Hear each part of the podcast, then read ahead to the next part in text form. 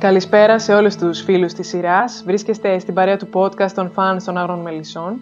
Ακούτε τη Λίνα, τη Σοφία και τη Χρύσα και μας βρίσκετε πάντα στη σελίδα Άγρες Μέλισσες Cast και τη Χρύσα στο Άγρες Κατοπαύλα Μέλισσες GR.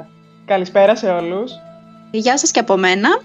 Σήμερα με ένα θέμα έννοια, αυτό του σχολείου, του δασκάλου, της διδασκαλίας, της ποίησης, εκείνο του μαθητή, της εισπύρωσης του χωριού γύρω από τον χώρο και την ιδέα που πρεσβεύει το σχολείο. Με αφορμή πάντα το Λάμπρο και τις εξελίξεις του τρίτου κύκλου που έχουν να κάνουν και με την Αιμιλία και άλλους χαρακτήρες, νομίζω ότι είναι ένα θέμα που προσφέρεται τόσο για τη διαδρομή των ηρώων, όσο και γενικότερα για το πώς αντιλαμβανόμαστε εμείς την έννοια αυτή. Έτσι είναι, ακριβώς. Και αποφασίζοντας ότι θα μιλήσουμε και θα συζητήσουμε πάνω σε αυτό το θέμα, μία φράση μου ήρθε κατευθείαν στο μυαλό και θα ήθελα να ξεκινήσω με αυτή. Η φράση λέει «Ο μέτριος δάσκαλος μετράει, ο συνηθισμένος δάσκαλος εξηγεί, ο καλός δάσκαλος αποδεικνύει, ο εξαιρετικός δάσκαλος εμπνέει».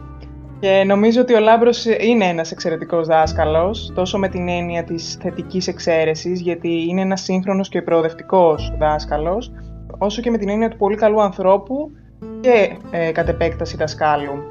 Γιατί μην ξεχνάμε ότι και η διδασκαλία δεν είναι απλώς ε, ένα επάγγελμα με την βιοποριστική έννοια, αλλά είναι ένα λειτουργήμα, ε, δηλαδή έχει και μια κοινωνική υφή και είναι μια υπηρεσία χρήσιμη για το κοινωνικό σύνολο. Εμπνέει λοιπόν ο Λάμπρος και εμπνέει πρωτίστως επειδή αγαπάει αυτό που κάνει, επειδή δεν δίνει απαντήσεις, αλλά θέτει ερωτήματα και τα κατάλληλα ερεθίσματα στους μαθητές του. Είναι ένα παράδειγμα και ένα υπόδειγμα δασκάλου γιατί σε αυτό που στοχεύει είναι η φιλομάθεια και αυτό διδάσκει όχι μόνο την γνώση. Εδώ λοιπόν φαίνεται πώς έβλεπε η Αγγελική τον κόσμο. Μπορείτε να μου πείτε σε ποια φράση της.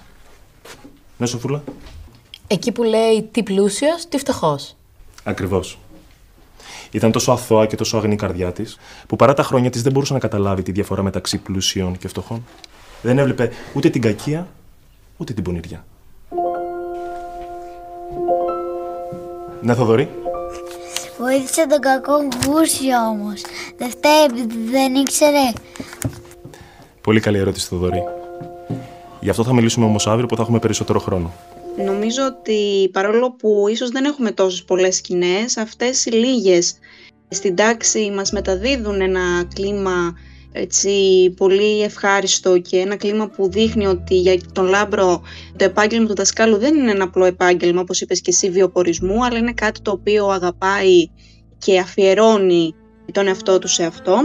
Για μένα ο στόχος ε, της εκπαίδευσης είναι η έμπνευση που πολύ σωστά είπες και η όθηση για τη δημιουργία δημιουργικών ανθρώπων και αυτό στοχεύει ο Λάμπρος ακόμα και μέσα από το μάθημά του πάντοτε βλέπαμε να απαγγέλει διάφορα αποσπάσματα από βιβλία, από ποιητές. Προσπαθούσε δηλαδή να, να βγει από το κομμάτι των αναγνωστικών και των βιβλίων που υπάρχουν στο εκπαιδευτικό κομμάτι και προσπαθούσε να αφυπνίσει κυρίως τον πνευματικό ψυχισμό των ε, παιδιών και ήταν κάτι το οποίο θαυμάζω και θαύμαζα και στο Λάπρο αλλά και σε όλους τους ε, δασκάλους και καθηγητές που έχω συναντήσει στη ζωή μου.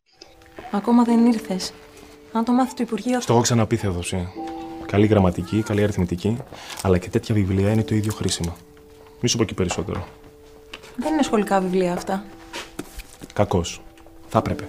Γενικά ο Λάμπρος ζούσε με το σφιγμό της εποχής και στόχος του ήταν πάντα να κρατάει το φως στα παιδιά. Ε, εξού και η φράση που χρησιμοποίησε στην τρίτη σεζόν ε, στον ε, Τόλια λέγοντάς το ότι περικλεί κάποια στιγμή θα βγούμε από τα σκοτάδια και ως τότε πρέπει να κρατάμε το φως στα παιδιά μας. Αυτό είναι ο ίδιος, είναι το φως, ε, είναι η ελπίδα, είναι η ανάγκη του να μεταδίδει στους μαθητές του αξίες, πρότυπα, ιδανικά, όχι μόνο την μόρφωση για τη γνώση που σίγουρα είναι ένα βασικό κομμάτι της εκπαίδευσης, αλλά πέρα από την εκπαίδευση μέσα από το σχολείο γινόμαστε άνθρωποι, γινόμαστε πολίτες αυτού του κόσμου και σίγουρα πρέπει να μαθαίνουμε και άλλα πράγματα που να μας κάνουν καλύτερους. Και σε αυτό το κομμάτι, όπως είπα, συμβάλλει η διαμόρφωση ενός πνευματικού ψυχισμού, κάτι το οποίο στόχευε πάρα πολύ ο Λάμπρος. Και μέσα από τη σχολική βιβλιοθήκη, Οπότε πέρα από τα παιδιά προσπάθησε να μοιήσει και τους υπόλοιπους ε, κατοίκους του χωριού στον πνευματικό πολιτισμό και μέσα από τα διδάγματα, όλα όσα έτσι πρόσφερε, να καλλιεργήσει και την ενσυναίσθηση στους ε, μαθητές του και στους ανθρώπους.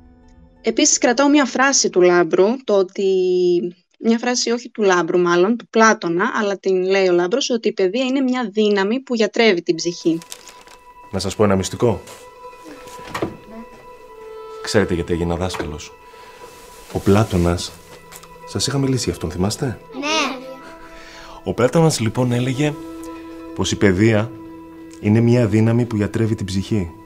Όταν ήμουν εγώ μικρός υπήρχε πολύ δυστυχία τριγύρω. Είχαμε πόλεμο. Οι άνθρωποι φοβόντουσαν, πεινούσαν. Όταν τελείωσε λοιπόν ο πόλεμος, η λαχτάρα μας να γυρίσουμε στο σχολείο, ακόμα τη θυμάμαι εκείνη τη μέρα. Όταν ξανακάθισα στο θρανίο μου, ένιωσα ευτυχισμένος. Τότε αποφάσισα λοιπόν πως αυτό θέλω να κάνω στη ζωή μου. Να είμαι στο σχολείο και να έρχονται τα παιδιά χαρούμενα. Να νιώθουν πως εδώ είναι το δεύτερο σπίτι τους. Δεν ξέρω αν το πέτυχα. Ναι, κύριε, το πετύχατε. Είστε ο καλύτερος δάσκαλος. Ναι, είστε. Και αυτά είναι τα πιο σπουδαία λόγια που μπορώ να ακούσω από τους μαθητές μου. Και σε αυτό στηρίζεται, αυτό νιώθω ότι και τώρα προσπαθεί να κρατήσει μέσα από αυτόν τον πνευματικό φασισμό που υπάρχει, πέρα από τον φασισμό στην πολιτική, όντως μέσα στη Χούντα υπήρχε και ένας ε, μεγάλος πνευματικός φασισμός και μέσα από την παιδεία ξέρει ότι μπορεί να γιατρέψει τις ψυχές των ανθρώπων αλλά και τη δική του. Γιατί και ο ίδιος βρίσκεται σε ένα βαθύ σκοτάδι αυτή τη στιγμή, αλλά σιγά σιγά νιώθω ότι θα βρει το φως του και θα βρει το δρόμο του. Και ένα πολύ βασικό κομμάτι που θα τον αφυπνήσει είναι και το να πάρει πίσω την ε, δουλειά του που τόσο πολύ αγαπά. Και τι να πούμε τώρα, είναι μεγάλη αγάπη του. Είναι αυτό, αυτό ήθελε, αυτό, γι' αυτό γεννήθηκε όπως είπε και ο ίδιος. Είναι ο καλύτερος δάσκαλος του κόσμου, όπως λένε και τα παιδιά. Ναι. Αυτό είναι, και αυτό είναι και το σημαντικό, ότι όταν κάνεις κάτι που αγαπάς και έχεις ε, μια προοδευτικότητα και έχεις και τη διάθεση, πολλό δε μάλλον, να το επιδιώξεις και να το καταφέρεις, ε, είναι πολύ ωραίο και πολύ από μόνο του είναι μια έμπνευση αυτό. Και ο Λάμπρος βάζει τον σπόρο αυτό της έμπνευσης και στα παιδιά και όπως είπες Χρύσα, όπως μεταδίδει ο ίδιος πρότυπα, γίνεται και ο ίδιος ένα πρότυπο και μια εικόνα που έχουν τα παιδιά για εκείνον και αυτό νομίζω είναι από τα πιο ωραία στοιχεία ενός δασκάλου, το να μπορείς να βλέπεις και σε αυτόν μία αντανάκλαση και μία σοφία, μία θέληση να γίνεις και εσύ στο μέλλον η καλύτερη εκδοχή του εαυτού σου. Ένας καλός δάσκαλος έχει αυτή την έγνοια να εκδιπλώσει από τους μαθητές του τις δυνατότητες που κρύβουν, να, να τους βοηθήσει στην άνθηση αυτής της προσωπικότητας που διαθέτουν και ο Λάμπρος ε, ενσαρκώνει πάρα πολλά στοιχεία, αλλά κιόλας ενώ ε, αποτυπώνει τον σφιχμό της εποχής, όπως είπες, ταυτόχρονα είναι και μια φωτεινή εξαίρεση, αν μπορούμε να το θέσουμε έτσι, διότι όλη αυτή η προοδευτικότητα και όλη αυτή η ανοιχτοσύνη, ανοιχτοσύνη, η εγκεφαλική ανοιχτοσύνη, και η μόρφωση, που η μόρφωση είναι κάτι διαφορετικό και από την παιδεία ακόμα, είναι ένα καταστάλαγμα όσων γνώσεων και εμπειριών έχουμε και ε, το απόσταγμα όλων αυτών που έχουμε επιτύχει με την διαδικασία της μάθησης και το κατακάθι όλων αυτών των γνώσεων που όταν φεύγει η γνώση μένει κάτι άλλο. Και αυτή η ουσία ε, είναι τελικά που μετράει Οπότε ο Λάμπρος ναι μεν είναι προοδευτικός, είναι όμως και διαφορετικός δάσκαλος. Γιατί ναι μεν ενσαρκώνει αυτά τα αυτονόητα που θα έπρεπε, αλλά για την εποχή αυτά δεν είναι τόσο αυτονόητα. Έτσι ακριβώς. Έτσι είναι, δεν ήταν αυτονόητο αυτό, ότι ένας δάσκαλος θα γινόταν πρότυπο για τους μαθητές του και ότι οι ίδιοι μαθητές θα σέβονταν το πρόσωπο του δασκάλου και αντίστοιχα και ο δάσκαλος θα σέβονταν τους μαθητές του και θα υπήρχε αυτή η αμοιβαία αγάπη και συμπάθεια μεταξύ τους. Το πιο σημαντικό βέβαια είναι η θέληση των παιδιών να πηγαίνουν στο σχολείο και εκεί είναι που πιστεύω και ο Λάμπρος ξεχωρίζει ότι βλέπει το σχολείο σαν ένα χώρο που τα παιδιά θα συμμετέχουν, θα έχουν λόγο, θα παίξουν, θα διασκεδάσουν δεν είναι μια στιγμή διαδικασία από την οποία αποκομίζουν μόνο τη γνώση, αλλά έχει και το στοιχείο της χαράς και της ε, πορείας και της, ε, της διασκέδασης.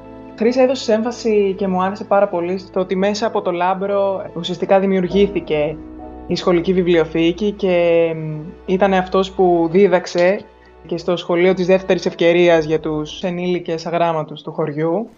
Καλώς την. Μην μου πεις πως ήρθες πάλι για βιβλία. Θα στο πω, θα στο πω. Και όχι μόνο αυτό, αλλά θέλω κι άλλα. Όλα όσα μου έδωσες τα δάνεισα. Εγώ για αστείο το είπα. Κοίτα να δεις. Μπράβο Βιολέτα. Και σε λίγο θα τους κάνω να έρχονται εδώ μόνοι τους, θα δεις. Μακάρι. Τι να πω, μακάρι. Και επίσης η φράση που ανέφερες, ότι η παιδεία είναι η δύναμη που διατρεύει την ψυχή, μου ήρθε στο μυαλό η στιγμή που η Ελένη στη φυλακή διαβάζει στην Φωτεινή για να μάθει και αυτή να διαβάζει και μνημονεύει ουσιαστικά το δάσκαλο και ξέρεις, έκανα αυτή τη σύνδεση ότι είναι όντως μια δύναμη που γιατρεύει εκείνη τη στιγμή σε δύσκολες στιγμές. Είναι ένα δώρο που σε κάνει να βλέπεις τα πράγματα πιο στην ουσία και σε απελευθερώνει κατά κάποιο τρόπο. Θα σου μάθω εγώ να διαβάζεις. Τώρα, στα γεράματα, το χρόνο σου θα χάσεις. Έχουμε τίποτα καλύτερο να κάνουμε; Τουλάχιστον αυτό θα μας δίνει μια σχολεία. Θα νιώθουμε σαν να το σκάμε από εδώ μέσα. Το σκάμε, ε, με το διάβασμα. Το μυαλό που σκέφτεται, κάγκελα δεν γνωρίζει. Μου το είπε ένας δάσκαλος. Ο πιο καλός δάσκαλος που ξέρω. Έλα τώρα να δούμε πώς θα αρχίσουμε. Και είναι και μια παρηγοριά και ένα στήριγμα, γιατί και ο, ε, ο Λάμπρος είναι μεν δάσκαλος, αλλά βλέπει και στο πρόσωπο του Ριγόπουλου ένα πρότυπο περίπου σαν δάσκαλος. Δηλαδή ήταν ένας πνευματικός δάσκαλος. Ναι, ναι, ναι. Δεν έχει σχέση με το δάσκαλο σαν ιδιότητα μόνο. Έχει σχέση με την καθοδήγηση, έχει σχέση με την πνευματικότητα, έχει σχέση με το πώς μπορεί να σε επηρεάσει, με το πώς μπορεί να σε κατευθύνει. Όλα αυτά. Σίγουρα. Και ο Λάμπρος θεωρώ πως πέρα από το επαγγελματικό του κομμάτι σαν δάσκαλος, είναι και δάσκαλος και στη ζωή, όπως είπατε κι εσείς.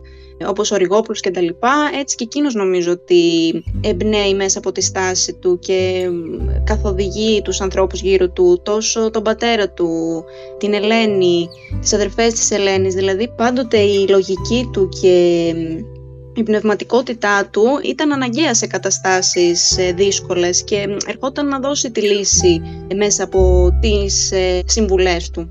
Ναι, γιατί ουσιαστικά το δίδαγμα που βγαίνει από τον δάσκαλο, έτσι όπως τον βλέπουμε στις Άγριες Μέλισσες, είναι ότι αυτό που είναι ο δάσκαλος έχει μεγαλύτερη σημασία από αυτό που διδάσκει. Αυτό αισθάνομαι ναι. πιο πολύ από την παρουσία του. Και επίσης μην ξεχνάμε τώρα ότι με την στέρηση αυτή την επαγγελματική του Λάμπρο υπάρχει ένας ουσιαστικός ακροτηριασμός του. Δηλαδή υπήρχε πάντα αυτή η προβολή του Λάμπρου και η ανάδειξη των αξιών του μέσα από την διαδικασία της μάθησης και μέσα από το σχολείο.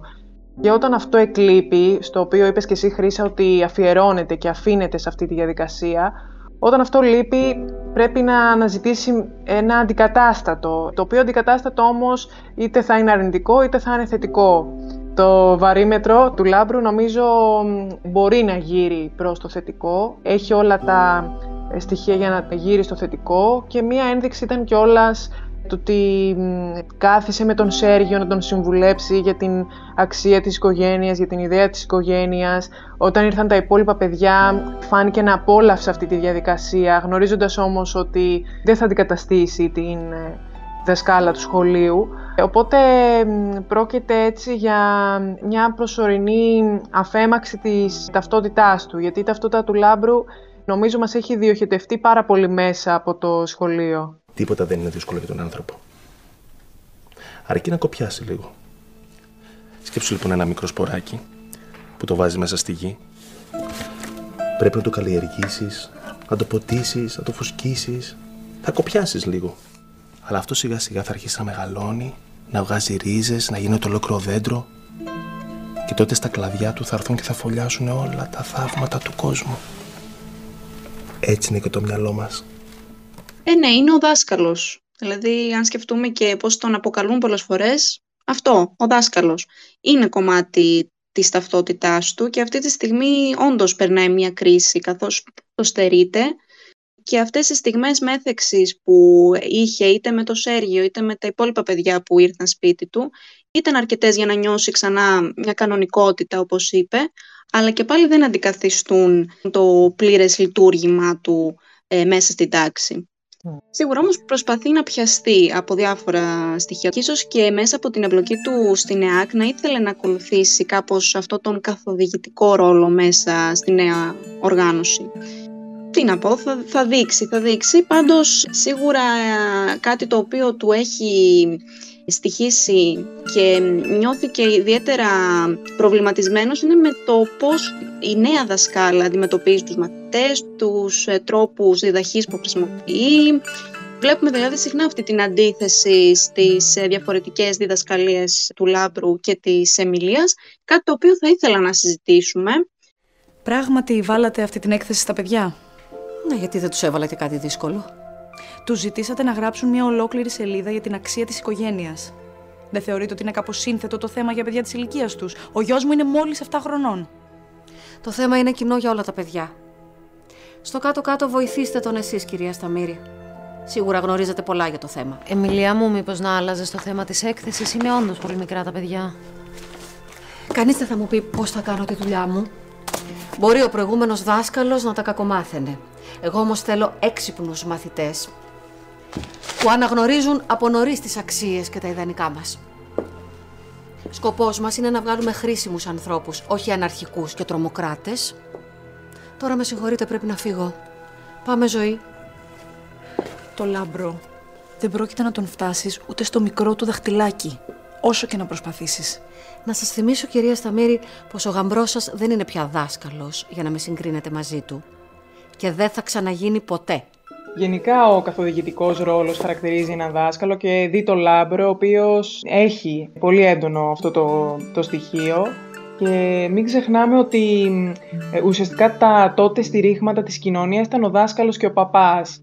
Και πολλές φορές έχουμε δει και τον παπά να διδάσκει βέβαια, όταν απουσιάζει ο δάσκαλος του χωριού, ο Λάμπρος είναι προκειμένο, αλλά έχουμε δει και πολλές φορές το χωριό να προσφωνεί τον Λάμπρο με την ιδιότητα του δασκάλου Οπότε σίγουρα η στέρηση αυτή του επαγγέλματος και του λειτουργήματος, όπως το είπαμε πιο σωστά, είναι κάτι που σίγουρα τον επηρεάζει και σίγουρα του στοίχισε.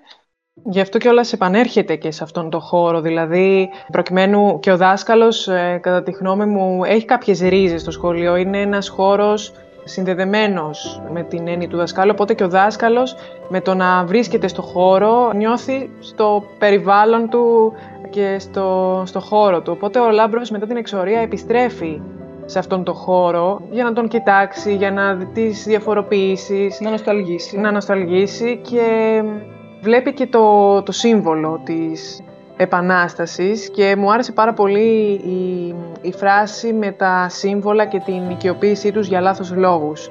Το βρήκα έτσι πολύ, μια πολύ εξαιρετική προσθήκη να υποθεί αυτό, γιατί ε, όπως όλα τα επαγγέλματα υπάρχουν καλοί και κακοί δάσκαλοι, λιγότερο δοσμένοι σε αυτό που κάνουν ή λιγότερο ανοιχτοί στις νέες μεθόδους, οπότε βρήκα και την δυναμική που δημιουργήθηκε με την Εμιλία ένα εξαιρετικό κομμάτι Εσάς πώς σας ε, φάνηκε αυτή η δυναμική που δημιουργήθηκε και τι διαφορές υπάρχουν ανάμεσα σε αυτά τα δύο είδη ή πρότυπα δασκάλων. Μια πολύ ωραία σκηνή αυτή που αναφέρεις. Ε, ήταν νομίζω ίσως και η πρώτη συνάντηση των δύο δασκάλων σε έναν χώρο που κάπως ανήκει και στους δύο. Κάπως το, το κλίμα μου φάνηκε έτσι, υπήρχε μια εχθρικότητα, ε, σαν κάπως η Εμιλία να νιώσει πως της παραβίασαν το χώρο και οι δύο εκ διαμέτρου αντίθετοι δάσκαλοι αρχίζουν να συνομιλούν και κατευθείαν καταλαβαίνουμε πως οι εκπαιδευτικές προσεγγίσεις τους διαφέρουν αρκετά. Από τη μία έχουμε τον ε, Λάβρο, ο οποίος χαρακτηρίζει το σχολείο ως μια αγκαλιά, μια αγκαλιά για όλους τους ανθρώπους, που μέσα μαζεύεται ο κόσμος, συζητάει τα προβλήματα, τα παιδιά. Είναι δηλαδή ένας κοινόχρηστος χώρος μέσα στον οποίο γίνεται ανταλλαγή ιδεών, απόψεων, Κάτι το οποίο φυσικά βρίσκει αντίθετη την ε, Εμιλία, η οποία θεωρεί το χώρο ιερό και απαραβίαστο. Τι γίνεται, μπάτε σκυλιαλέστε, ας πούμε, εδώ είναι οι μαθητές, ο δάσκαλος, γίνεται μάθημα. Κάπως σαν να τηρεί περισσότερο τους ε, κανόνες ε, της εκάστοτε εποχής, σίγουρα και όλες επηρεασμένοι από τις πολιτικές της πεπιθήσεις, ενώ αντίθετα ο Λάμπρος δεν έχει αυτή την πρόπτικη όπως αναφέραμε και πριν έντονη διαφορά, ε, έντονο το στοιχείο έτσι, της ε, εξουσίας μέσα σε εκείνο το χώρο με τα κλειδιά, με τις ανταλλαγές από το ένα χέρι στο άλλο. Μου άρεσε πάρα πολύ αυτή η δυναμική και πώς σιγά σιγά η ίδια η Εμιλία νιώθει μια εχθρικότητα, συνεχίζει να νιώθει την εχθρικότητα και ότι έρχεται να της κλέψει ξέρω εγώ, την ε, θέση. Από την άλλη, όπως είπες και εσύ, η φράση του Λάμπρου για την οικειοποίηση κάποιων συμβόλων και πώς ε, ουσιαστικά παραποιείται το νόημά τους. Μας έχουν δώσει πάρα πολύ ωραίες ε, σκηνές τώρα τελευταία. Βλέπω κρεμάσατε το φίνικα στον τοίχο. Φυσικά. Τα παιδιά πρέπει να μεγαλώνουν με τα σωστά ερεθίσματα. Ο φίνικας είναι ένα σύμβολο... Τι σας λέω τώρα. Λες και το αντιλαμβάνεστε. Φυσικά και το αντιλαμβάνομαι, κυρία Λιβαδά. Ο Φίνικας είναι ένα μυθολογικό πουλί που αναγεννιέται από τις τάχτες του. Το είχαν οι αρχαίοι Έλληνες, οι Αιγύπτιοι, οι Κινέζοι, οι Εβραίοι, οι Χριστιανοί. Συμβολίζει τη δύναμη του ανθρώπου να βγαίνει από τις δυσκολίες πιο δυνατός. Καλά κάνετε και το κρεμάσατε. Οι αξίες κάποιων πραγμάτων δεν αναιρούνται επειδή κάποιος τα οικειοποιείται για λάθος λόγους. Ήταν όντως πολύ ωραία σκηνή και ο Λάμπρος, μπαίνοντας ήδη στη σχολική αίθουσα, είναι ε, σαν να αισθάνεσαι και σαν τηλεθεωτής ότι είναι ένα ταξίδι στο χρόνο, γιατί τόσο καιρό έχει λείψει από αυτό. Του έχει λείψει κιόλας.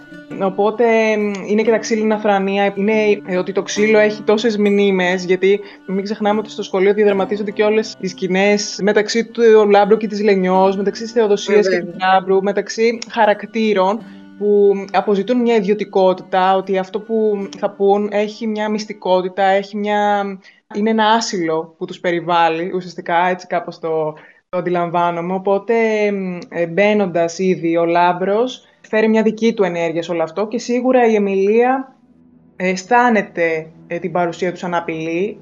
Αμέσως τίθεται το ζήτημα του ότι δεν πρόκειται να μου πάρεις τη θέση, δεν πρόκειται να με διώξεις από αυτό που κάνω και αυτό που πιστεύω ότι κάνω καλά, αλλά οι μαθητές ενδεχομένως να έχουν μια διαφορετική ε, άποψη και του κάνει ξεκάθαρο ότι πρόκειται για μια μάταιη προσπάθεια ε, το να ξαναδιεκδικήσει τη θέση του ως ε, δάσκαλος στο, στο χωριό. Και ο συμβολισμός του Φοίνικα που ουσιαστικά είναι η δύναμη του ανθρώπου να βγαίνει από τις δυσκολίες γίνεται και ένας συμβολισμός για τον ίδιο το Λάμπρο που έχει βγει από όλες αυτές τις αντιξοότητες ε, που πέρασε, έτοιμος όμως να παλέψει για την δικαίωση και για την ανάκτηση της θέσης του, γίνεται ταυτόχρονα και μια καταληκτική φράση που αφήνει την Αιμιλία με μια σκέψη, με μια πάλι απειλή για τον Λάμπρο, γιατί κάπως κατά βάθος ξέρει ότι έχει και ένα δίκιο σε αυτό που λέει.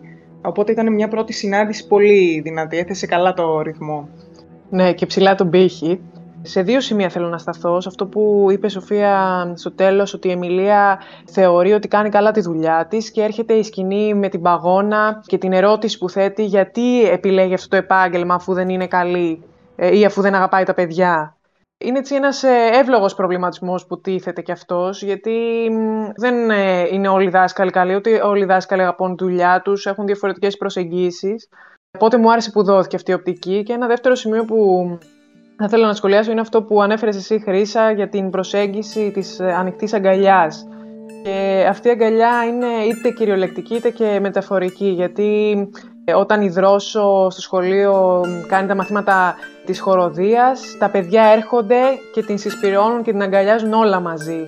Είναι μια πραγματική αγκαλιά και αυτή η αντίδραση των παιδιών είναι τελικά η πιο σημαντική. Και αυτή την αντίδραση η Εμιλία την λαμβάνει με έναν εντελώς διαφορετικό τρόπο και ίσως αυτή είναι που τελικά έχει σημασία. Όχι με την έννοια του να είσαι ένας αγαπητός δάσκαλος, επειδή είσαι εντός εισαγωγικών εύκολος δάσκαλος ή επειδή κάνεις τις χάρες στα παιδιά, αλλά επειδή είσαι προσιτός. Ναι, ακριβώς. Αλλά επειδή τα διδάγματα γίνονται αντιληπτά και μπαίνουν στο βάθος, ε, στο βάθος σου και αποτελούν και σταθερές για τη συνέχεια. Ναι, είναι πολύ σημαντικό αυτό το στοιχείο και νομίζω ότι έρχεται μετά έτσι σαν μια αντίθεση ανάμεσα στους δύο ήρωες, πώς δηλαδή η Εμιλία κρατάει την ευκολία που ίσως έχει ο Λάμπρος σαν δάσκαλος και από την άλλη εκείνος τα πιο έτσι αυταρχικά της στοιχεία, παραγγέλματα. Εγώ νομίζω ότι το πιο σημαντικό είναι η επικοινωνία που πρέπει να υπάρχει μεταξύ δασκάλου και μαθητή. Δηλαδή, ίσως η Εμιλία δεν, δεν ξέρω αν αγαπάει όχι το επάγγελμά της. Εγώ νομίζω ότι της αρέσει που είναι δασκάλα. Απλά η, η δική της εκπαιδευτική προσέγγιση είναι περισσότερο στο κομμάτι του να ακολουθεί τα τυπικά όσα διατάζει το Υπουργείο Παιδείας, δηλαδή ίσως είναι μια πιο σύγχρονη δασκάλα. Σύγχρονη της εποχής της. Ναι, σύ, ακριβώς, σύγχρονη της εποχής της δασκάλα. Ενώ ο Λάμπρος είναι αυτό που είπατε και εσείς προηγουμένως, πιο διαφορετικός, πιο προοδευτικός για τότε αλλά σίγουρα η επικοινωνία του δασκάλου με τον μαθητή, το να μπορείς δηλαδή να ακούς τους μαθητές σου, να τους συμβουλεύεις, να πάλεσαι όπως είπαμε με το ρυθμό τους και την εποχή που διαδραματίζονται όλα τα γεγονότα, είναι το α και το ω και από εκεί και πέρα θα μπορέσεις να εμπνεύσεις, να καλλιεργήσεις και σιγά σιγά να ασπείρεις στους μαθητές σου τα διδάγματα και όλα όσα πρέπει για να τον προετοιμάσεις να γίνει ένας αυθύπαρκτος ε, άνθρωπος. Δύο σκέψεις μου ήρθαν καθώς μιλούσατε. Ε, η μία φορά βέβαια είναι σημαντική η επικοινωνία μεταξύ μαθητή και δασκάλου, όπως πολύ σημαντική είναι και η επικοινωνία μεταξύ οικογένειας και σχολείου. Και αυτό είναι κάτι που φαίνεται και στη σειρά μέσα από μικρές σκηνές, αλλά σημαντικές σκηνές. Αλλά σε αυτό που ήθελα να σταθώ ήταν ε, η ανοιχτή αγκαλιά, βέβαια, τι άλλο. Και σαν σκέψη μου ήρθε έτσι μια φράση που είχε πει ένας αγαπημένος μου καθηγητής, που όταν το είπε μου φάνηκε έτσι πολύ ακραίο και πολύ... Μα τι λέει τώρα. Αλλά σκεπτόμενοι αργότερα αυτό που είπε, πραγματικά θα έπρεπε ίσως να είναι έτσι. Και είπε ότι το σχολείο θα έπρεπε να είναι ανοιχτό όλη την ημέρα και να μπορούν τα παιδιά να πηγαίνουν ανα πάσα στιγμή. Και πραγματικά, άμα το σκεφτούμε, το σχολείο τι είναι; Είναι ένας χώρος που είναι δημιουργικός, που είναι ζωντανός, που, είναι, που σε κάνει συνέχεια να εξελίσσεσαι που έχει δραστηριότητες, που σε αναπτύσσει, που σε κάνει σκεπτόμενο. Οπότε έτσι αυτό μου ήρθε σαν σκέψη. Και επίσης ε, η δεύτερη σκέψη ήταν όσον αφορά την Εμιλία και το αν της αρέσει αυτό που κάνει και συμφωνώ ότι είναι πολύ πιθανό να της αρέσει και γιατί να μην της αρέσει; Και επειδή δεν έχει παιδιά, ίσως ε, ξέρεις είναι ένα υποκατάστατο αυτό ότι βρίσκεται με μαθητές και ότι τους μεταλαμπαδεύει η σπουδαία γνώση ε, αλλά ήταν και ένα επάγγελμα με κύρος και ένα επάγγελμα που στην τότε εποχή όντως έμενε στα τυπικά.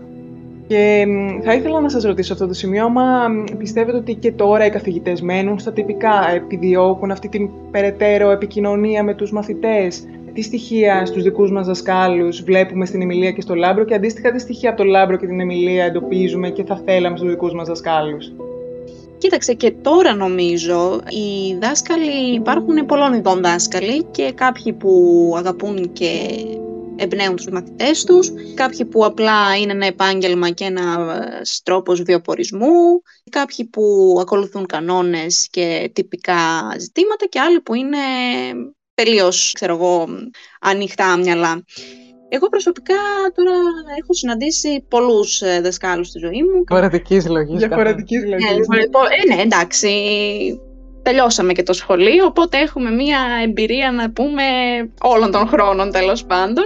Και κάποιοι από αυτούς σίγουρα είχαν στοιχεία της Εμιλίας, δηλαδή ήταν αρκετά αυταρχικοί, ήθελαν ε, να γίνεται το μάθημα, οτιδήποτε εκτός μαθήματος δεν τους αφορά, κάτι που κατά με είναι λάθος αλλά αυτούς που εγώ αγάπησα και εκτίμησα και ευτυχώς ίσως ήταν και περισσότεροι, ήταν αυτοί που αγαπούσαν τους μαθητές τους και εκτός τάξης, ήθελαν δηλαδή να έχουν μια πιο άμεση επαφή και να δημιουργούν αυτό που είπα και πριν, δημιουργικούς ανθρώπους, είναι πάρα πολύ σημαντικό αυτό, το να αντιμετωπίζεις το μαθητή σου μόνο ως ένα μυαλό που συλλέγει πληροφορίες και γνώσεις, δεν τον καθιστά έναν ενεργό πολίτη με κριτική σκέψη. Πρέπει δηλαδή να τον ε, βλέπεις τον κάθε μαθητή ως μια διαφορετική οντότητα, ένα διαφορετικό ανθρώπινο νου που έχει τα συναισθήματά του, τις δικές του αντιδράσεις, τις δικές του σκέψεις, κλίσεις, ταλέντα και να μπορέσεις να καλλιεργήσεις τον κάθε ένα ξεχωριστά αλλά και ταυτόχρονα μέσα σε ένα σύνολο. Οπότε για μένα η διδασκαλία είναι ένα λειτουργήμα ο δάσκαλος πρέπει να αγαπά αυτό που κάνει, να αφιερώνει χρόνο και όρεξη και να προσπαθεί να καθοδηγεί και να μοιεί τους μαθητές να βρούνε τη δημιουργικότητά τους και να βρούνε αυτό που τους ταιριάζει, ώστε μετέπειτα και εκτός σχολείου να κάνουν όντως και αυτοί κάτι που αγαπούν. Εγώ προσωπικά είχα έναν καθηγητή στην έκθεση ο οποίος για μένα ήταν ε, πρότυπο, μπορώ να πω. Μου άρεσε πάντοτε το μαθημά του, τα διδάγματά του, ο τρόπος που μιλούσε, που απευθυνόταν σε μένα, πώς με προσέγγιζε, μοιραζόταν μαζί μου σκέψεις του, ιδέες, δηλαδή υπήρχε μια ανταλλαγή ιδεών και απόψεων και κάπως ε, ακόμη και όταν διαφωνούσαμε υπήρχε αυτή η επικοινωνία που κέρδιζες πράγματα. Και εγώ εκεί αυτό κρατάω, ότι νιώθω πως τα στοιχεία του Λάμπρου αποτελούν ίσως τα πιο θετικά πρόσημα σε έναν καθηγητή και σε έναν δάσκαλο του σήμερα, σε αντίθεση με τα χαρακτηριστικά που βλέπω στην Εμιλία. Πολύ ωραία τα είπες Χρύσα. Νομίζω το τελευταίο κομμάτι που ανέφερες με την αντιμετώπιση του δασκάλου είναι πολύ σημαντικό. Δηλαδή και ο δάσκαλος από πλευράς του να αντιμετωπίζει τους μαθητές του με σεβασμό, να τους βοηθάει να βρίσκουν την κλίση τους και συμφωνώ πάρα πολύ ότι ένας σωστός δάσκαλος ξέρει να είναι ταυτόχρονα και εξατομικευμένος και συνολικά να βοηθάει την τάξη ως σύνολο να προοδεύσει. Μια φράση που μου ήρθε και νομίζω έχει υποθεί στη σειρά είναι ότι ο δάσκαλος έρχεται όταν ο μαθητής είναι έτοιμος. Και αυτό μου δίνει την ευκαιρία να, να μοιραστώ κι εγώ ένα προσωπικό βίωμα, μια προσωπική εμπειρία και νομίζω ότι ο δάσκαλος είναι, είναι αυτός που ξέρει να αποχαιρετά, ξέρει πότε είναι η σωστή στιγμή να σε αφήσει να πετάξεις. Και θέλω να διαβάσω ένα αποχαιρετιστήριο που μας είχε γράψει μια σκάλα στο Δημοτικό και το βρίσκω πολύ ωραίο. Μας είχε γράψει πρώτα ένα ποιηματάκι και μετά ένα κείμενο και θέλω μετά να πούμε κάποιες σκέψεις πάνω σε αυτό. Ναι, ωραία. Θα κάνω ανάγνωση. Ωραία. Φεύγουν σήμερα και άλλα παιδιά. Είναι η ώρα που θλίψιγουν τα μάτια μας. Ξέρουμε καλά πως το αύριο ακμάζει πολύ ψηλότερα από τους αποχωρισμούς. Ψιθυρίζουμε ένα σχήμα ζωής ανοιχτό. Τα όνειρά μας θα συναντηθούμε. Σας αποχαιρετώ με βαθιά συγκίνηση και ένα πέραντο ευχαριστώ. Ευχόμενη υγεία, ευημερία και εκπλήρωση κάθε σας προσδοκίας, κρατώντας ως όνειρο κάποια λόγια. Μετά από πολλά χρόνια, ίσως σε μια άλλη πολιτεία, ενός άνδρα ή μιας γυναίκας άγνωστου, άγνωστης, που αφού έρθει κοντά σου, σε κοιτάξει βαθιά στα μάτια, να σου φανερώσει που ήταν κάποτε μαθητή σου και να σου πει «Μου είχες δώσει γνώσεις, όμως αυτές δεν είχαν τόση σημασία. Θα μπορούσα να τις βρω και σε βιβλία πολύ σοφότερά σου». Αυτό που με κάνει να μην σε ξεχνώ είναι κάτι άλλο. Είναι η πίστη και η αγάπη στον άνθρωπο που κατόρθωσες να στηρίξεις μέσα μου. Μεγάλωσα και όμως εξακολουθώ να πιστεύω στην αξία και στην καλοσύνη του ανθρώπου. Η πείρα της ζωής είναι αλήθεια πικρή, μα μέσα μου ζει δυνατό το όραμα ενός ανθρώπου ανώτερου. Είναι αλήθεια πως πολλές φορές βρέθηκα δύνατος και τον άνθρωπο αυτόν, τον ανώτερο, τον επρόδοκα ο ίδιος εγώ. Πολλές φορές. Πολλές φορές είδα να τον προδίδουν κι άλλοι γύρω μου. Υπέφερα και τις δύο φορές, περισσότερο όταν τον είχα προδώσει εγώ. Εσυγχώρεσα πιο δύσκολα τον εαυτό μου από τους άλλους. Κι όμως δεν έπαψα να ζητώ πολλά από τους άλλους και προπαντός από τον εαυτό μου. Οι περιπέτειες μέσα στους ανθρώπους δεν με έκαναν να χάσω την πίστη μου στην ιδέα του ανθρώπου. Πάντα ζήτησα να συμμορφώσω τη ζωή μου όχι με το τι γίνεται στον κόσμο, αλλά με το τι πρέπει να γίνεται. Και ακόμα γύρεψα πάντα να ειδώ στον διπλανό μου το καλό που έκρυβε η ψυχή του και τον αγώνα του να νικήσει τον πειρασμό του κακού. Έτσι νομίζω πως μένω νικητής της ζωής και όχι ο νικημένος της. Κι αν καμιά φορά η δοκιμασία της ζωής ήταν μεγάλη και ο πειρασμός του κακού πολύ δυνατός, με κράτησε η σκέψη πως αν άφηνα να παρασυρθώ, δεν θα είχα πια το δικαίωμα να σφίξω το χέρι του παλιού μου δασκάλου, κοιτώντας το στα μάτια. Όπως τώρα. Αυτό ήταν και γεννήθηκα και λίγο. Πάρα πολύ ωραίο. Ναι, και εγώ συγκινήθηκα. Δηλαδή, πάρα πολύ ωραίο. Και η πρώτη σκέψη που μου έρχεται μετά από τη συγκίνηση αυτή είναι ότι ένας δάσκαλος ξέρει να δημιουργεί ανθρώπους για μια πολιτεία που δεν είναι άγνωστη. Μια πολιτεία που σε αυτήν θα μπορείς να μιλήσεις σε έναν γνωστό σου, σε έναν τι γνωστό σου, σε έναν άνθρωπο που σε έχει πλάσει και σε έχει δημιουργήσει από μικρό παιδί γιατί πλέον ζούμε σε πολιτείες στις οποίες είμαστε άγνωστοι μεταξύ αγνώστων και δεν μιλάμε ο ένας με τον άλλο. Και αυτό το σημαντικό δίδαγμα του να είσαι καθαρός στη συνείδησή σου, στα διδάγματά σου, στις ποιότητές σου, στον εαυτό σου πιστός, στην πίστη σου, στην ανθρωπότητα, στην πίστη στο καλό. Όλο αυτό δημιουργεί όλη αυτή την ιδιοσυγκρασία την οποία ως μεγάλος πλέον άνθρωπος πρέπει να έχεις το στένος να, να υπερασπιστείς και να κοιτάξεις στα μάτια των δασκαλών σου γιατί τελικά ήταν και είναι ένα στήριγμα, ένα στήριγμα πολύ δυνατό και εκτός από το ευχαριστώ που σου λέει ο δάσκαλος και το ευχαριστώ που του λες και εσύ είναι και μια απέραντη ευγνωμοσύνη που δεν εκφράζεται και ακριβώς και γι' αυτό είναι το σπουδαίο. Και εγώ συγκινήθηκα, η αλήθεια είναι. Και πιστεύω ότι στη μικρή ηλικία αυτά τα δύο μάτια που σε κοιτάνε και σε προσέχουν και σε καλλιεργούν και σε διαμορφώνουν δεν τα ξεχνάς ποτέ, έτσι είναι. Και ελογοδοτείς σε αυτόν τον δάσκαλο που τον κρατάς μέσα σου και τον έχεις σαν φυλαχτό και σε, σε σκέψεις που κάνεις για το μέλλον, σε σκέψεις που αφορούν τον εαυτό σου, το που πάω, το που βρίσκομαι, που πατάω. Ξέρεις ότι αυτός θα σου δώσει τη σωστή απάντηση και ότι κάπου εκεί είναι και ότι με κάποιο τρόπο τον έχεις εσωτερικεύσει.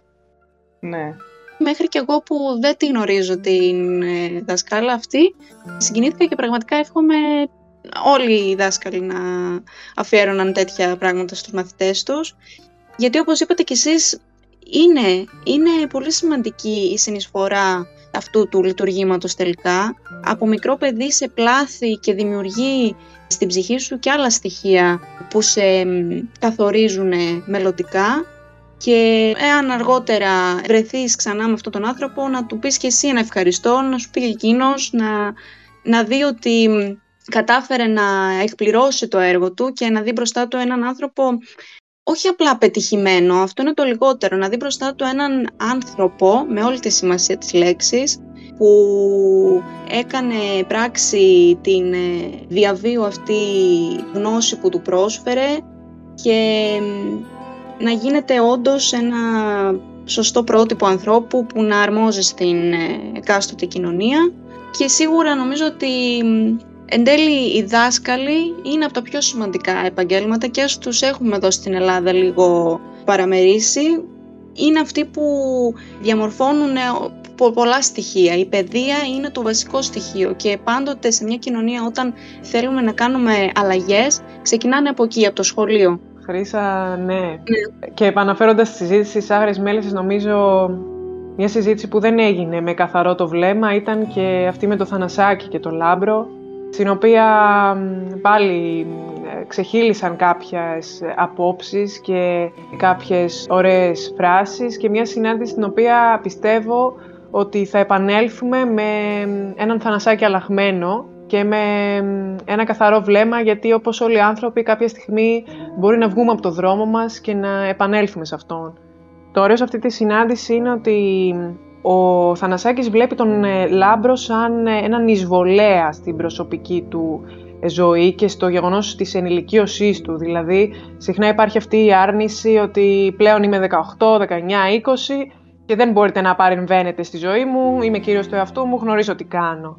Το νοιάξιμο του Λάμπρου ήταν ανιδιοτελές, παρόλα αυτά όχι πλήρως, γιατί ήθελε να ψαρέψει και πληροφορίες για την ΕΑΚ. Παρ' όλα αυτά το ωραίο ήταν και η, η επόμενη συνάντηση με την Σοφούλα και την ιδιαίτερη σχέση που έχουν χτίσει ήδη από τον δεύτερο κύκλο, η οποία αντιλαμβάνεται έτσι γιατί μπορεί να υπάρχει μια σύγχυση στην ατμόσφαιρα, αλλά ο θαυμασμός και όλη αυτή η αγάπη που τρέφει για το πρόσωπό του δεν έχουν σβήσει, γιατί ο δάσκαλος δεν είναι μία απλή περίπτωση δασκάλου, αλλά σηκώνει στους ώμους του αυτό το βάρος όλης αυτής της σημασίας και η Σοφούλα ξέρει ότι ο Λάμπρος μπορεί να το σηκώσει αυτό το βάρος, παρότι ο, ο ίδιος ο Λάμπρος φαίνεται πλέον να του είναι ασήκωτο όλο αυτό. Νομίζω ότι ήταν μια σκηνή που έκλεισε με έναν πολύ ωραίο τρόπο και την επιθυμία της Σοφούλας ε, ο ίδιος δάσκαλος να διδάξει και στο παιδί της και αυτή η διαχρονικότητα αλλά ταυτόχρονα και η εξέλιξη γιατί ο Λάμπρος είπαμε είναι ένας δάσκαλος σύγχρονος της εποχής και πιστεύω ότι ακόμα και να δίδασκε στο μικρό Νέστορο πάλι θα συγχρονιζόταν με την εποχή του μικρού Νέστορα. Είναι και αυτό πολύ σημαντικό, δηλαδή οι δάσκαλοι μεγάλης ηλικίας να είναι ταυτόχρονα και κοντά στα παιδιά και σύγχρονα της εποχής τους. Και να τα γαλοχούν με τις αξίες και τις δικές τους αλλά και τις αξίες, τις καλές αξίες της παρούσας εποχής και έκλεισε με αυτό το συμπέρασμα και με την φράση στον Θανασάκη και την γρήγορη φυγή του για τις ε, φρικαλαιότητες και τις απιθανότητες. Ναι, Ναι. ήταν πολύ ωραίο. Μην τον εγκαταλείψεις. Εσύ είσαι ο δασκαλός μας και μας έχεις δώσει τα σημαντικότερα μαθήματα. Είσαι πρότυπο για όλους μας. Είναι μεγάλο αυτό το βάρος. Πόσο αντέχω να το κουβαλάω τώρα πια. Θα το κουβαλήσεις γιατί έτσι είσαι φτιαγμένος και αν σε λύγησαν δεν σε έσπασαν και θα συνέλθεις και τη θέση σου θα πάρεις και όταν μεγαλώσει ο μικρός μου Νέστορας εσύ θα τον υποδεχτείς στην τάξη. Να το δεις. Ήταν μια πολύ ωραία σκηνή και δεν ήταν τυχαίο που η Σοφούλα ήρθε σε αυτό το χρονικό σημείο και του υπενθύμησε ότι μπορεί να σηκώσει αυτό το βάρος στις πλάτες του. Δεν είναι τυχαίο ούτε το γεγονός ότι η Σοφούλα τον αγάπησε τον Λάμπρο και ήταν έτσι ο πρώτος της έρωτας, γιατί στο πρόσωπό του είχε εξιδανικεύσει ίσως και κάποιες αξίες, είχε γνωρίσει μέσω αυτού τον κόσμο, οπότε πλέον στη σκηνή αυτή η Σοφούλα κατασταλαγμένη και παντρεμένη και πιο ώριμη του υπενθυμίζει τις ποιότητες του σαν ανθρώπου πρώτα και στη συνέχεια ως δασκάλου. Οπότε εμένα μου φάνηκε μια συγκινητική στιγμή το ότι η Σοφούλα μ, του έδωσε αυτό το απαιτούμενο κουράγιο και ότι ήταν αυτή προηγουμένως μαθήτρια και ότι εμπιστεύεται πάλι το, το δικό της παιδί στα χέρια του. Μ, Με το Θανασάκι εκτιμώ ότι ίσως υπάρξει μια έτσι, όχι συγγνώμη, αλλά ότι αυτό το ξεστράτισμά του θα τον οδηγήσει εν τέλει στην οδό της αλήθειας και ήταν όντως πολύ ωραία η φράση με τις φρικαλαιότητες και τις απεθανότητες αλλά μ, όταν πια ο μαθητής φεύγει και από τη φτερούγα του δασκάλου νομίζει ότι είναι και παντοδύναμος, πέφτει και σε αυτά τα τρυπάκια, νομίζει ότι τα ξέρει όλα οπότε μ, ο, ο δάσκαλος έχει και αυτό το καθήκον να τον ε, κατευνάζει και να τον ε, επαναφέρει και να τον γιώνει κάπως οπότε αυτό έκανε και ο Λάμπρος εν προκειμένου. Άκουσα ότι έγινες μέλος των Αβάντων. Τι σε τράβηξε κοντά τους, μπορείς να μου εξηγήσεις; Θα σου εξηγούσα. Αν είχα μία ελπίδα ότι θα καταλάβεις. Τόσα χρόνια δάσκαλός σου σε απογοήτευσα πολλές φορές. Ο Βολθέρος έλεγε πως αυτοί που μπορούν να σε κάνουν να πιστέψεις απιθανότητες είναι ικανοί να σε πείσουν να διαπράξεις φρικαλαιότητες θανάση. Εγώ ξέρεις τι λέω. Ότι δεν είμαι πια μαθητής σου. Μπορώ να σκέφτομαι και για τον εαυτό μου. Και δεν θα μου κάνει κήρυγμα ένας προδότης που βρέθηκε στη Λέρο. Ναι, μία από τις πιο αγαπημένες μου σκηνές της τρίτης σεζόν ήταν αυτή τη συζήτηση του Λάμπρου με τον ε, Θανασάκη και με τη Σοφούλα. Δεν έχω να προσθέσω πολλά, τα είπατε εξαιρετικά. Ε, Νομίζω ότι η αντίθεση κάπως του πώς από τη μία ο ένας ε, αμφισβητεί το δάσκαλό του και όπως είπες και εσύ ίσως νιώθει πλέον πιο ανεξάρτητος και παντοδύναμος και δεν δέχεται και πολύ την ε, γνώμη των άλλων, πόσο μάλλον και του Λάμπρου, σαν κάπως ε, να ξέφυγε από την προσοχή του, από το βλέμμα του, κάπως έχει μια φράση ο Λάμπρος τώρα που εδώ η ειδική των coach δεν τη θυμάται ακριβώς. Θα την παραθέσουμε όμως. Ναι, που λέει ο Λάμπρος στον Προκόπη πότε έφυγε από την προσοχή μας; Έτσι με μια πίκρα, νομίζω ότι του έμεινε μια πίκρα και κάπως μια απογοήτευση ότι μήπως και δεν εκπλήρωσα εν τέλει το έργο μου όσον αφορά το Θανασάκι. Ακόμα δεν μπορώ να το χωνέψω. Ο δικός μου μαθητής. Εγώ του μάθα γράμματα προκοπή. Στην τάξη μου τον είχα. Πώς επηρεάστηκε έτσι. Πώς. Πότε τον έχασα προκοπή. Και 10 λεπτά να χάσεις κάποιον την προσοχή σου είναι αρκετά για να γίνει το κακό. Όχι, δεν είναι αρκετά. Αυτό δεν το δέχομαι. Αλλά η αντίθεση έρχεται με τη Σοφούλα μετά, η οποία βλέπουμε ότι εδώ ο σπόρος έχει πιάσει, υπάρχει, δηλαδή έχει φυτρώσει και έχει ενσταλλαχθεί μέσα της η διδασκαλία του Λάμπρου και όλων αυτών των χρόνων που υπήρξε ως δάσκαλός της, όπως πολύ σωστά είπατε, και η εκτίμηση και η αγάπη προς το πρόσωπό του και πώς πιστεύει ότι είναι δάσκαλος για όλους. Αυτό το κρατάμε ξανά γιατί ο Λάμπρος είπαμε ότι δεν είναι απλά δάσκαλος στην τάξη αλλά είναι δάσκαλος για όλους. εξαιρετική σκηνή. Κάτι που δεν σχολιάσαμε και είναι ένα κομμάτι της τρίτης σεζόν φέτος που κάνει φανερή την αντίθεση στις προσεγγίσεις της Εμιλίας και του Λάμπρου και της προσέγγισης που έχουν προς τους μαθητές είναι η άφηξη του Ζαχαρία και του Σταμάτη βέβαια που αγαπάμε. Ο Ζαχαρίας που είναι ένα παιδί το οποίο έχει μια φανερή διαφορετικότητα και μπαίνοντα στη σειρά αμέσως πυροδοτεί διαφορετικές αντιδράσεις από τα παιδιά. Δηλαδή ο Σέργιος Μεν τον αγκαλιάζει, τον κάνει αμέσως κολλητό του φίλο. Η μπέμπα του Τόλια απορεί για το δέρμα του, το θεωρεί σοκολατή, όχι μαύρο ας πούμε. Της κάνει εντύπωση όλο αυτό. Ο Φώτης ο οποίος είναι πιο διστακτικός επειδή ίσως έπεσε όλη η προσοχή πάνω του και ίσως θεωρεί ότι του έκλεψε τον αγαπημένο του φίλο. Και όλα αυτά βέβαια συζητιούνται και στο πλαίσιο της οικογένειας των παιδιών. Πρέπει δηλαδή να τους έχω άλλους φίλους μου. Όχι, δεν πρέπει. Μήπως όμως ο λόγος που δεν τον θέλεις για φίλο είναι το χρώμα του; Άντε πάλι τα ίδια. Τι άντε πάλι φωτάκο μου. Νομίζω πως σου εξήγησα γιατί συμβαίνει αυτό. Δεν με ενδιαφέρει το χρώμα του. Με νοιάζει που όλοι ασχολούνται μαζί του. Λες και οι υπόλοιποι δεν μετράμε. Τι είναι αυτά που λες φώτη μου, για ποιον δεν μετράς, για τους φίλους σου; Δεν προσπαθεί να σου κλέψει τη θέση ο Ζαχαρίας, αγάπη μου. Να προσαρμοστεί προσπαθεί σε ένα χωριό που δεν ξέρει κανέναν. Και εσύ έχεις βαλθεί να του κάνεις τη ζωή δύσκολη. Τι τρέχει, γιατί το μαλώνεις; Και πάλι εδώ θα ήθελα να πω μια έτσι προσωπική εμπειρία όσον αφορά αυτό το κομμάτι. Προσωπικό βέβαια έγινε το πόδι τόσο ή άλλως, οπότε νομίζω αξίζει να το πω και αυτό. Στο δημοτικό λοιπόν που πηγαίναμε συστεγαζόταν ένα σχολείο, ένα ειδικό σχολείο, δηλαδή σχολείο για άτομα με αναπηρία, άτομα με ειδικές ανάγκες. Και βγαίναμε όλα τα παιδιά στο προάβλιο, στο διάλειμμα, μαζί με δασκάλες που επιτηρούσαν. Και θυμάμαι αθώα καθώς ήμασταν, είχαμε περάσει από όλα τα στάδια. Κάναμε ερωτήσεις, είχαμε απορίες, περιέργεια, καχυποψία, φόβο μπορεί. Είχαμε κοροϊδέψει κιόλας, αλλά μαζί με όλα αυτά είχαμε γίνει και φίλοι. Και θυμάμαι φεύγοντας από το δημοτικό, αλλά κυρίως ε, καθώς μεγαλώνοντας κάπως και πηγαίνοντας στο Λύκειο, και βλέποντας ε, πιο έντονο το διαφορετικό, που δεν έχει να κάνει μόνο με φανερό πρόβλημα, έτσι, κάτι εξώφαλμο, αλλά και εσωτερικό και ε, κάτι που δεν ε, διακρίνεται εκ πρώτης όψεως, εκτίμησα, ας πούμε, το ότι όχι ανεχόμασταν απλά, γιατί η ανοχή έχει να κάνει με το ότι υπάρχει ένα πρόβλημα παρόν και εσύ κάνεις υπομονή και το, και το υπομένεις, ας πούμε αλλά ότι πραγματικά αυτή η συνύπαρξη ήταν τόσο ευεργετική με την έννοια ότι το έχεις φυσικοποιήσει και ότι δεν μπαίνεις καν στη διαδικασία να το σκεφτείς και να το σχολιάσεις και να το κρίνεις αυτό το διαφορετικό.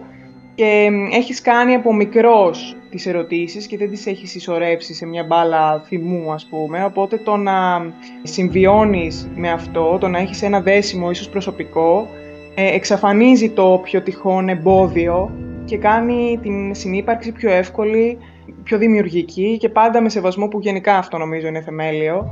Οπότε, ξέρεις και στο έργο, τώρα στις μέλισσες, φαίνεται ότι αυτό το παιδάκι ενσωματώνεται κάπως παρά την καχυποψία, παρά το φόβο, την αγωνία και τα παιδιά έχουν ποικίλες αντιδράσεις, αλλά παρόλα αυτά γίνονται φίλοι.